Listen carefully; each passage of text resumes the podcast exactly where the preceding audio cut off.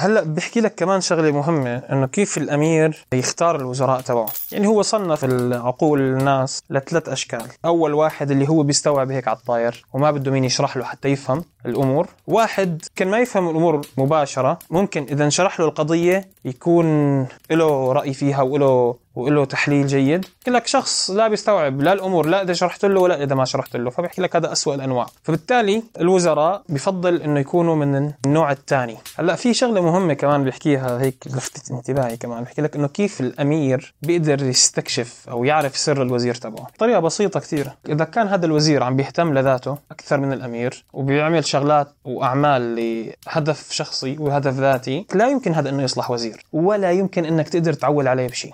لأنه من كانت بيده مقاليد الدولة لا ينبغي له أن يفكر في نفسه طرفة عين. يعني ممنوع انت تفكر بذاتك ولا لحظة بل بدك تفكر دائما بالأمير. حتى الأمير بده يفكر بوزيره ولازم يهتم فيه ويحسن إليه ويكرمه حتى ما يطمع بأي حدا تاني إنه يشرفه غير الأمير ولا في ثروة أي حدا تاني لأنه هو الأمير عم بيعطيه المال. وبالتالي بيدافع عن الأمير وبيحميه من أي انقلابات أو أي مؤامرات. بنفس الوقت ما ببلش أي إنجاز أو أي عمل حكومي دون يعني التثنية وذكر الأمير. إذا كانت العلاقة بين الأمراء والوزراء بهذا الشكل فممتازة ويقدر كل واحد منهم يعول على الآخر. أما إذا لم تكن كذلك فالنهاية حتكون سيئة لإحدى الطرفين. هلأ هون بيجي كمان الأمير مع الحاشية والأمير بأمور الشورى واتخاذ القرارات. الأمير يحتاج دائما إلى الشورى وذلك عندما يريد هو لا عندما يريد غيره. إنه بدك تختار من اللي حواليك الناس اللي يصدقوك الحديث مو بس اللي بيثنوا عليك الحديث ومستفيدين منك ولا تقبل مشورة أي أي حدا.